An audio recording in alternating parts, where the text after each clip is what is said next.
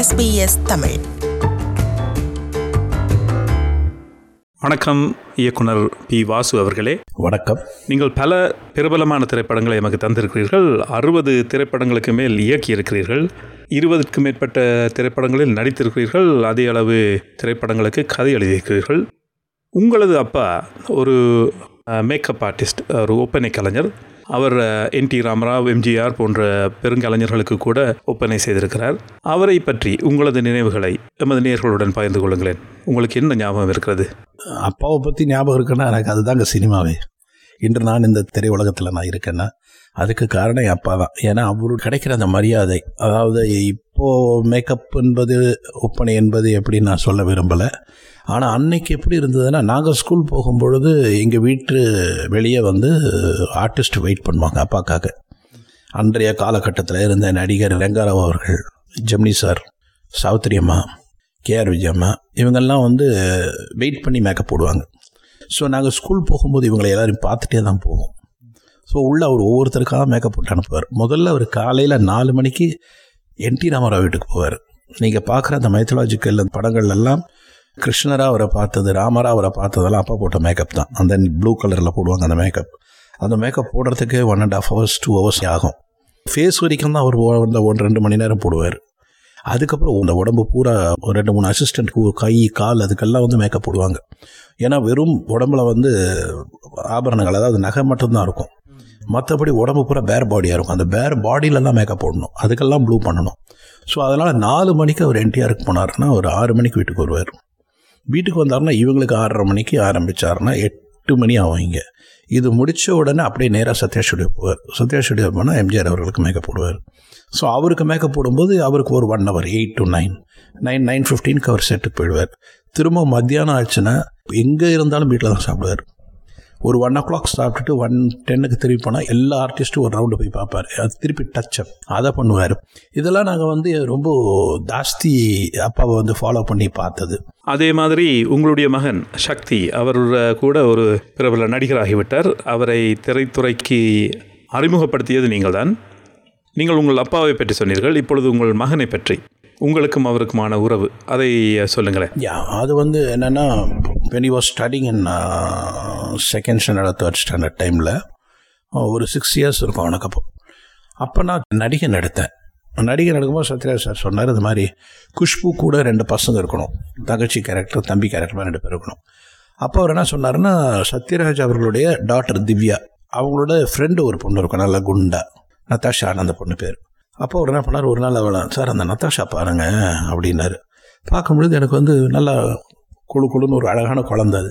இதையும் சக்தியும் புது அவன் பேர் பிரசாந்த் பிரசாந்த் வாசு. ஸோ இவங்க ரெண்டு பேரும் போட்டால் எப்படி இருக்கான்னு அப்போ நான் பார்த்தாமா ஆமாம் ரெண்டு க்யூட்டாக ரெண்டு குழந்தைங்கள போடலாம் அப்படி சொல்லிட்டு இவனும் கொஞ்சம் அப்போ கொஞ்சம் உண்டாக இருப்பான். இல்லை ஏன்னா குஷ்புடைய தம்பி தங்கச்சியாக இருக்கிற மாதிரி இருக்கணும்னு சொல்லிட்டு உனக்கு கேட்டேன். நடிக்கிறியாரு நடிக்கிறேன் அப்படின்ட்டு அவ்வளோதான் எஸ்டேட்டுக்கு போயிட்டாங்க. அப்போதுதன் அம்புடே தேங்க்யூ ஸ்டார்ட் பண்ணேன் நான் அப்புறம் நெக்ஸ்ட்டு அதே படம் முடிகிற நேரத்தில் ஐ ஸ்டார்டட் சின்ன தம்பி. சின்ன தம்பி ஸ்டார்ட் பண்ணும்போது எனக்கு பிரபுக்கு ஒரு யங்கர் வெர்ஷன் தட் இஸ் சின்ன பையனாக இருக்கும்போது ஒரு இது தேவைப்படுது. ஸோ நான் இவனை கூப்பிட்டு இந்த மாதிரி பாடுவியா? நீ டான்ஸ் ஆடுறியான்னு. ஓகே அப்படின்னா அதில் தான் அந்த தூளியில சாங் சின்ன வயசில் பழத்தது. சின்ன தம்பி அவனை பெரிய வீட்டுல பாடுறதுக்கு கூட்டு போயிருக்காங்க. அவங்க அப்பா செஞ்ச வேலைய மகனுக்கும் கொடுத்துட்டாங்களா?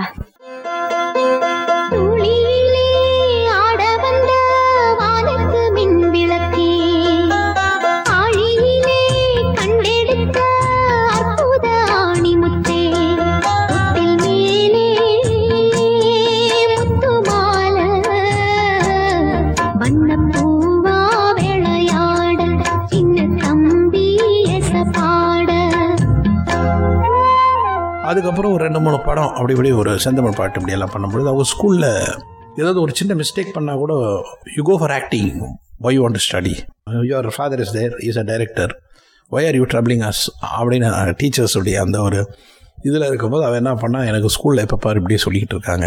அதனால் I don't want act reverse psychology அதை மற்ற மாதிரி அப்படியா? ஆமாம் சின்ன வயசில். அதில் எல்லா லாங்குவேஜ்லையும் கேட்டாங்க. சின்ன தம்பி தெலுங்குல எடுக்கும்போது வி வாண்ட் யுவர் சன் அதுமாரி அதர் லாங்குவேஜஸில் கூட வாசு சூசான்னு உடனே ஃபோன் பண்ணுவாங்க. முக்கால்வாசி ப்ரொடியூசர்ஸும் டைரக்டர்ஸும் என் ஃப்ரெண்ட்ஸ் தான் அதர் லாங்குவேஜில் ஸோ அவங்க கூட கேட்க ஆரம்பித்தாங்க அப்புறம் என் ஒய்ஃப் என்ன பண்ணால் இல்லை இல்லை அவனுடைய படிப்பு ஸ்பாயில் ஆகும். இல்லை லேட்டஸ்ட் ஸ்டாப் அவனும் அதை வந்து வேண்டான்ற விட்டுடுங்க. பட் அவனுக்குள்ளே ஒரு நடிகை இருந்துக்கிட்டே இருக்கான். ஸோ அவன் அப்படியே அந்த degree முடிக்கிறதுக்குள்ளேயே he wanted to come for films அப்புறம் அவங்க அம்மா சொன்னாங்க இல்லை நீ டிகிரி முதல்ல முடியும் அதுக்கப்புறம் நடிக்கலாம். அதுக்கப்புறம் டிகிரி முடித்தான் பிகாம் முடித்த உடனே நோ யூ டூ மாஸ்டர்ஸ் அப்போ தான் நல்லாயிருக்கும் ஏன்னா பிஸ்னஸ் உனக்கு சைடில் இருக்கணும். உனக்கு சினிமா இருக்கட்டும். இல்லாமல் இருக்கக்கூடாது. அப்படி சொல்லிட்டு எம்பியும் பண்ணலாம் பண்ணி முடித்த உடனே தான் நீங்கள் என்ன கேட்டிங்களோ அதை நான் கொடுத்துட்டேன். நான் என்ன கேட்குறேனோ அதை கொடுங்க அப்படின்னா.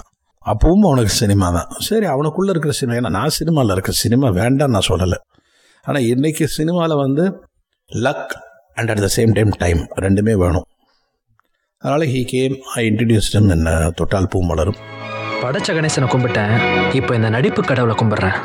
இன்னைக்கு நான் முத முதல்ல எங்கள் அப்பா முன்னாடி நடிக்க போகிறேன் உங்கள் ஆசீர்வாதத்தோட நான் என் முயற்சியில் வெற்றி ஐயா. என்னடா இது வேஷம்? வேஷம் இல்லைப்பா ஒரிஜினல் என்னம்மா நடிக்கிறா? உங்க அம்மா விபூதி கொடுத்தாலே ஸ்டைலுன்னு சொல்லி வாயில போட்டுக்கிற ஆளு. இன்னைக்கு என்ன? வரி குதிரை ரேஞ்சில நெத்தில பட்ட பட்டையா? ஒரு ப்ரொஃபஸர் இப்படி தான் இருக்கணுங்கிறதுக்கு உதாரணம் நீங்கள் ஒரு காலேஜ் ஸ்டூடெண்ட் எப்படியெல்லாம் இருக்கணுங்கிறதுக்கு உதாரணமா நான் இருக்க வேணாமா? அதனால என் பர்சனாலிட்டிக்கும் இந்த ட்ரெஸ்ஸுக்கும் மேட்சிங்கா ஒரு பைக் பைக்கா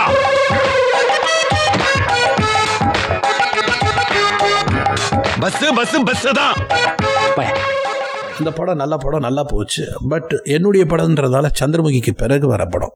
ஸோ எதிர்பார்ப்பு வந்து ரொம்ப பெருசாக இருக்குது என்னுடைய மகன் நடிக்கிறான்றதை விட வாசு படம் ஆயிடுச்சு அது.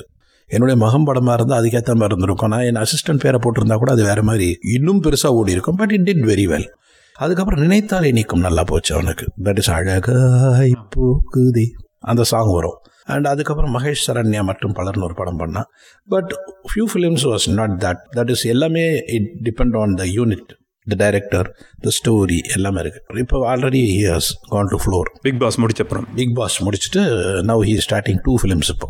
என்ன தான் பண்ணாலும் ஹீ நீட்ஸ் அ பிரேக் ஒரு ஒரு சக்ஸஸ் கிடைச்சா தான் எல்லாருக்குமே வந்து ஒரு மிகப்பெரிய மரியாதை வரும். I is waiting for that I think maybe this year he will have a good film SBS Tamil Australia முழுவதும் ஒலிக்கும் ஒரே தமிழ் ஒலிபரப்பு. அதில் நாம் சந்தித்து உரையாடிக் கொண்டிருப்பவர் பிரபல தென்னிந்திய திரைப்பட இயக்குனர் பி வாசு. ஒரு நடிகராக உங்களது மகன் சக்தி வளர்வதை பார்த்து நீங்கள் பெருமை கொள்கிறீர்கள் என்பது உங்களது பதிலிலிருந்து தெரிகிறது.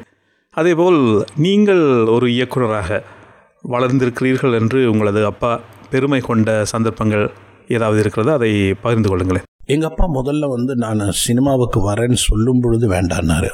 ஏன்னா நான் வரேன்னு ஆசைப்பட்டது டிகிரி வாங்காமல் நான் தான் சொல்கிறேன் that is two days plus two is those days PUC so அந்த பியூசி முடித்த உடனே நான் டிகிரி பண்ண விரும்பலை. எனக்கு என்னென்னா இன்னொரு மூணு வருஷம் படிக்கணும். அதுக்கப்புறம் திரும்ப வேறு ஏதாவது வேலைக்கு போகணும். அந்த வேலைக்கு போனதுக்கப்புறம் சினிமாவுக்கு தான் திருப்பி வரணும். இந்த மூணு வருஷம் நம்ம டிகிரி பண்ணாமல் இருந்துட்டோன்னா அந்த மூணு வருஷம் சினிமாவில் யூஸ் பண்ணலாம். அப்படி சொல்லிட்டு எங்கள் அப்பா கிட்ட சொல்லுவேன். எங்கள் அப்பா வந்து எனக்கு எம்ஜிஆர் இருந்தார் என்டிஆர் இருந்தார். நான் மரியாதையாக வாழ்ந்துட்டேன் இந்த சினிமாவில். இந்த சினிமாவை பொறுத்த வரைக்கும் மாத சம்பளம் கிடையாது. நிரந்தரம் கிடையாது. இந்த சினிமா எப்போ நம்மளை விட்டு போவோன்றதும் தெரியாது. நீயா விரும்பி போக முடியாது. அது ஒன்று கூப்பிடுறதும் கிடையாது. அதனால் ஒரு ரிஸ்க்கான இடத்துல நீ இருக்கிறது எனக்கு என்னமோ மனசுக்கு சரியாக படலை. அதனால் நீ வந்து பியூசி முடித்த அப்புறம் நீ ஐபிஎஸ் எழுது. ஐபிஎஸ் எழுதிட்டு ஒரு போலீஸ் ஆகு ஏன்னா நான் ஸ்போர்ட்ஸில் கொஞ்சம் நிறைய ஈடுபாடு உள்ளவன். என்ன ஒரு போலீஸ் ஆஃபீஸர் ஆகணும்னு எங்கள் அப்பாவுடைய பெரிய கனவு. ஆனால் என்னுடைய நினைவு பூராவுமே ஒரு பக்கம் சிவாஜி படம் பார்த்துட்டேன்னா சிவாஜி சார் மாதிரி வெளியே நடந்து வருவேன். எம்ஜிஆர் அவர்களோட படம் பார்த்தா அதை மாதிரி கையை மடிச்சுட்டு ஸ்கூலுக்கு போவேன் காலேஜுக்கு போவேன். ஸோ இந்த உடம்பு எனக்கு வந்தாச்சு. நான் எட்டாம் கிளாஸ் படிக்கும் பொழுது கூட காலையில் நான் போய் கதை சொல்ல ஆரம்பித்தேன்னா ஸ்கூலில். அந்த கதையை கேட்கறதுக்காகவே என்கிட்ட ஒரு அஞ்சு ஃப்ரெண்ட்ஸ் வருவாங்க. அந்த கதை நான் சொல்லும் பொழுது வெறும் கதையாக சொல்ல மாட்டேன். அந்த படத்தில் வர பாட்டையும் பாடி கதை சொல்லுவேன். ஸோ அந்த கதை சொல்லும் பொழுது எல்லாரும் சொல்லுவாங்க இவ்வளோ நல்லா கதை சொல்கிற அதுக்கப்புறம் அந்த படத்தை பார்த்துட்டு திரும்பி வந்துட்டே அந்த படமும் நீ சொன்ன கதையும் ஒரு சீன் கூட மிஸ் ஆகல. அப்படி சொல்லியிருக்கடான்னு என் ஃப்ரெண்ட்ஸ் சொல்லுவாங்க. அன்னையிலேருந்து எனக்கு வந்து இந்த சினிமா தான். அதனால் அப்பா கிட்ட நான் சொன்ன அப்புறம் அப்பா என்ன பண்ணார்? சரி வேறு வழி இல்லை. நடிக்கணும்னு தான் எனக்கு ஆசை. நடிக்கலாம் நான் யாருக்கிட்டையும் சொல்ல முடியாது. இன்னொன்று சினிமாவில் ரெக்கமெண்டேஷன்றதே கிடையாது. இன்னார் மகனுக்கு ஏதாவது வேலை கொடுப்பாங்க. ஆனால் இன்னார் மகன்றதை உன்னை யாரும் தூக்க மாட்டாங்க. அது நீயாக தான் வரணும். நீயாக தான் வளரணும். அப்படின்னு சொன்னார். அப்போ அந்த காலகட்டத்தில் ஐ லைக் ஸ்ரீதர் சார் படங்கள்லாம் ரொம்ப பிடிக்கும் எனக்கு. அவர் இளமை கொஞ்சம் அடுக்குன்னு ஒரு படம் பண்ண போகிறாரு மீனவ நண்பன் ஒரு படம் ஸ்டார்ட் பண்ணுறாரு எம்ஜிஆரோட. அப்பா வந்து இந்த மாதிரி என் பையன் இந்த மாதிரி சினிமாவில் நடிக்கணும்னு ஆசைப்பட்றான். அப்படின்னோன்னு அவர் என்னை கூப்பிட்டு நீ கூட இரு. எப்போவாவது வாய்ப்பு கிடச்சா நான் உன்னை ஆக்ட் பண்ண வைக்கிறேன் அப்படின்னாரு. அதுலேருந்து I went with Sridhar so அப்பாவால் தான் அந்த இதுக்கு போனேன். மூணு வருஷம் தான் அவர்கிட்ட நான் வேலை செஞ்சேன். அதுக்கப்புறம் நானும் சந்தான பாரதியை சேர்ந்து when I was twenty three I started directing a film என்னோட இருபத்தஞ்சாவது வயசில் அந்த படம் வெளியே வந்துச்சு. அதுதான் பன்னீர் புஷ்பங்கள். பிரபு என்னை மன்னிச்சிடு எதுக்காக? ஹாஸ்டல் ஸ்ட்ரைக்ல நீ அடி வாங்கினதுக்கு நான் தானே காரணம். அதுக்காக நீயா வருத்தப்படுற? நான் தான் நீ விரும்பின மாதிரி பிரச்சனையை தீர்த்துட்டேனே. நீ அடி வாங்கித்தான் பிரச்சனை தீரும்னா நான் உன்கிட்ட அப்படி பேசிருக்கவே மாட்டேன். நீ என்கிட்ட இவ்வளவு அன்பா பேசுறதா இருந்தா நான் எவ்வளவு அடி வேணா வாங்குவோமா? உனக்கு உண்மையில அன்பு இல்லைன்னு நினைக்கிறியா? ஸோ அந்த படம் முடிஞ்ச பிறகு அப்பாவுக்கு வந்து சந்தோஷம். அதுலேருந்து கொஞ்சம் கொஞ்சமாக கொஞ்சம் கொஞ்சமாக நானும் பாரதியும் my track was commercial his track was little different so அதனால் நாங்கள் ரெண்டு பேர் வேலைக்கு வந்துட்டு நான் வந்து என் தங்கச்சி படித்தவ நடிகன் பணக்காரன் சின்ன தம்பி வேலை கிடச்சிருச்சு. வால்டர் வெற்றிவேல் மன்னன் எல்லாம் பண்ண பண்ண அப்பாவுக்கு வந்து ரொம்ப பெருமையாச்சு. அதாவது வெற்றி மேல் வெற்றிகள் மகனுக்கு கிடைக்குது அப்படின்ற ஒரு பெரிய சந்தோஷம். ஆனால் ஒரு நாள் அப்பா ரொம்ப ரொம்ப பெருமைப்பட்ட ஒரு விஷயம் இருக்குது என்கிட்ட சிரிச்சுட்டே சொன்னார் உனக்கு ஒன்று தெரியுமா? என்கிட்ட ஒருத்தன் சொல்கிறான் நான் ரெண்டு லட்ச ரூபா தரேன். உன் பையனோட டேட் வாங்கி கொடு. என்னப்பா அப்படி இல்லை? உங்ககிட்ட நான் பல தடவை கேட்குறான். நான் ஒரு படம் டைரக்ட் பண்ண சொல்லி. நீ டைம் இல்லை டைம் இல்லைன்னு சொல்கிறியா எங்கள் அப்பா வந்து அதை ரொம்ப பெருமையாக கிட்ட சொன்னார். அந்த ஒரு சந்தோஷத்தை நான் அப்பா முகத்தில் பார்த்தேன். அதே மாதிரி சந்திரமுகி எல்லாம் பார்த்துட்டு அவர் வந்து அவ்வளவு ரசித்தார் எங்கள் வீட்டில் நிறைய பேர். எங்கள் அப்பா தன்னுடைய சிஸ்டர்ஸ் எல்லாரையும் கூடி வச்சுருந்தார். எங்களது கூட்டு குடும்பம். நாங்கள் நாற்பது பேர் மொத்தம் வீட்டில். சித்தப்பாவுக்கு கல்யாணம் பண்ணது எங்கள் அப்பா தான். எங்கள் சித்தப்பா in fact is a very big cameraman M C சேகர்னு சொல்லி அவர் தான் பன்னீர் புஷ்பங்கள் வந்து வால்டர் வெற்றிவேல் கேமராமேன் பெரிய பெரிய படங்கள்லாம் அவர் தான் கேமராமேன் அவர் இண்டஸ்ட்ரியில் சேர்த்தது அப்பா தான். பாசமலர் கதை எங்கள் வீட்லேயே நாங்கள் வந்து பார்ப்போம். நான் கல்யாணம் பண்ணியிருக்கிற என்னோட ஒய்ஃபோட மதர் வந்து என்னோட கடைசி அத்தை. ஸோ அந்த மாதிரி ஒரு பெரிய குடும்பம் எங்கள் வீட்டில் இருக்கிறதால ரஜினி சார் வந்து அதை சொல்லுவார் எப்படி தான் இத்தனை பேருக்கு உங்கள் அப்பா வந்து? அதனால் எனக்கு உங்கள் அப்பாவை பார்க்கணும் அதெல்லாம் ரொம்ப பிடிக்கும் எனக்கு. அதே மாதிரி எங்கள் அக்காவுக்கு கல்யாணம் பண்ணார். எங்கள் அக்காவுடைய ஹஸ்பண்ட் வந்து ட்ரிவாண்டத்தில் வந்து ஃபுட் கார்பரேஷனில் ஒர்க் பண்ணுறாரு அவர் சொல்லிட்டார் நான் ட்ரிவாண்டத்தில் தான் இருப்பேன் நான் வரமாட்டேன். உங்கள் வீட்டுக்கு வரமாட்டேன். உங்கள் டாக்டர் கல்யாணம் பண்ண கூட நான் வரமாட்டேன் அப்படின்னாரு. அப்பா வந்து அவருக்கே தெரியாமல் எம்ஜிஆர் அவர்கள்கிட்ட சொல்லி அவரை ட்ரான்ஸ்ஃபர் பண்ணார் சென்னைக்கு. மாப்பிள்ளை தெரிஞ்சால் ஒத்துக்க மாட்டார். மாற்றிட்டு அவர் வந்து அவர் சொல்கிறார் நான் மாறிட்டேன் எனக்கு சென்னை கொடுத்துட்டாங்க. அப்படின்னாங்க உடனே அப்பா அப்படியா? ரொம்ப சந்தோஷம். அப்போ உங்கள் எல்லாரையும் விட அவர் ஒரு பெரிய நடிகர் போல இருக்கிறது. இல்லை அவருக்கு அந்த ஒத்துமை. அவர் யாரையுமே விட்டு கொடுக்கக்கூடாது எல்லாமே வீட்டில் இருக்கணும். எல்லாரும் எங்கிட்டயும் அதான் சொன்னார். நீ எவ்வளவு தான் வளர்ந்தாலும் நீ எவ்வளோ பெரிய ஆளானாலும் நீ இந்த வீடை மட்டும் மறக்கக்கூடாது. இந்த குடும்பத்தை மட்டும் மறக்கக்கூடாது. இந்த குடும்பத்தில் இருக்கிற இந்த கூட்டத்தை மட்டும் நீ மறக்கக்கூடாது. அதே மாதிரி நானும் வந்து என் அண்ணன் என் தம்பி என் தங்கச்சி எல்லோரும் இப்போவும் கிட்டத்தட்ட ஒன்றா தான் இருக்கும். ஒரு டூ கிலோமீட்டர்ஸ் தான் தள்ளி இருந்தாலும் எல்லோரும் ஒரு வீட்டில் தான் இருக்கும். எந்த ஃபங்க்ஷனாக இருந்தாலும் வீட்டில் தான் இருக்கும். எல்லோரும் ஒன்றா தான் இருக்கும் ஃபாதர் ஒரு சிக்ஸ் இயர்ஸ் பேக்கு இறந்தாங்க. ஸோ அதை வந்து எங்கள் அப்பா அதை காட்டின ஒரு விஷயம். மிக நன்றி ஐயா. இந்த உரையாடலை மீண்டும் நாங்கள் தொடர்வோம். ரொம்ப நன்றி. அடுத்த முறை உங்களை நான் சந்திக்கிறேன். தேங்க்யூ பி வாசு அவர்களின் இயக்கத்தில் வெளியான நினைத்தாலே இனிக்கும் திரைப்படத்தில் இடம்பெற்ற அழகாய் பூக்குதே என்ற பாடல் கலைக்குமார் எழுதிய இந்த பாடலுக்கு இசையமைத்தவர் விஜய் ஆண்டனி பாடியவர்கள் ஜானகி ஐயர் மற்றும் வி வி பிரசன்னா. அழகாய் பூக்குதே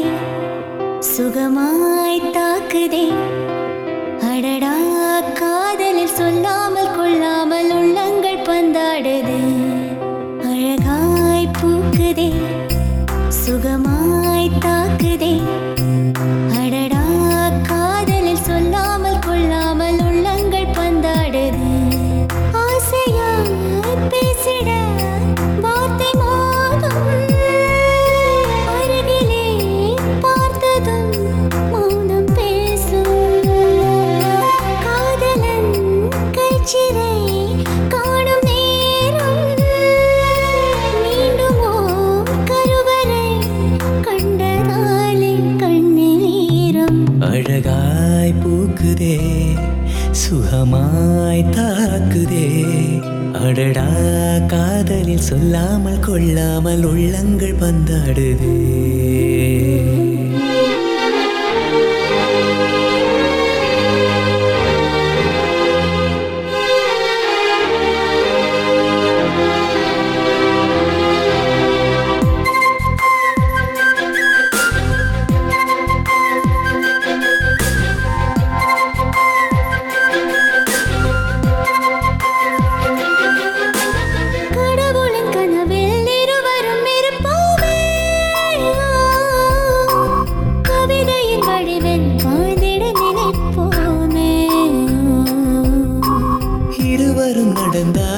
நிழல் பார்ப்போமே. ஒரு நிழல் அதிலே இருவரும் தெரிவோமே.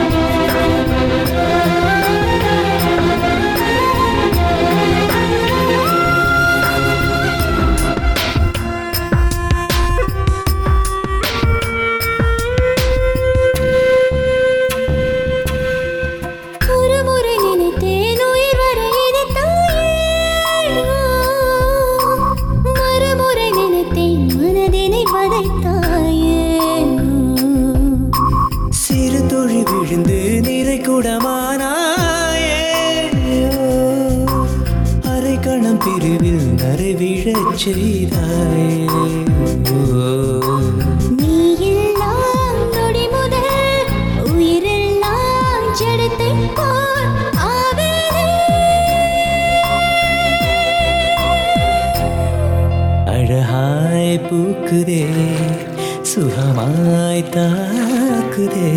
அடடா காதலில் சொல்லாமல் கொள்ளாமல் உள்ளங்கள் பந்தாடுது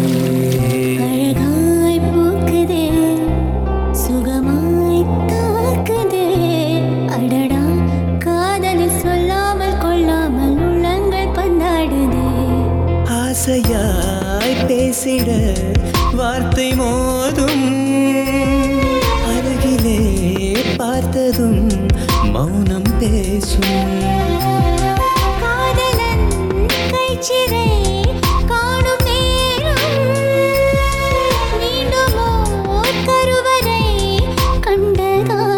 கண்ணீரம் எஸ்பிஎஸ் தமிழ் ஃபேஸ்புக்கை லைக் செய்வதுடன் நிகழ்ச்சிகள் பற்றிய கருத்துக்களை நமக்கு அறிய தாருங்கள்.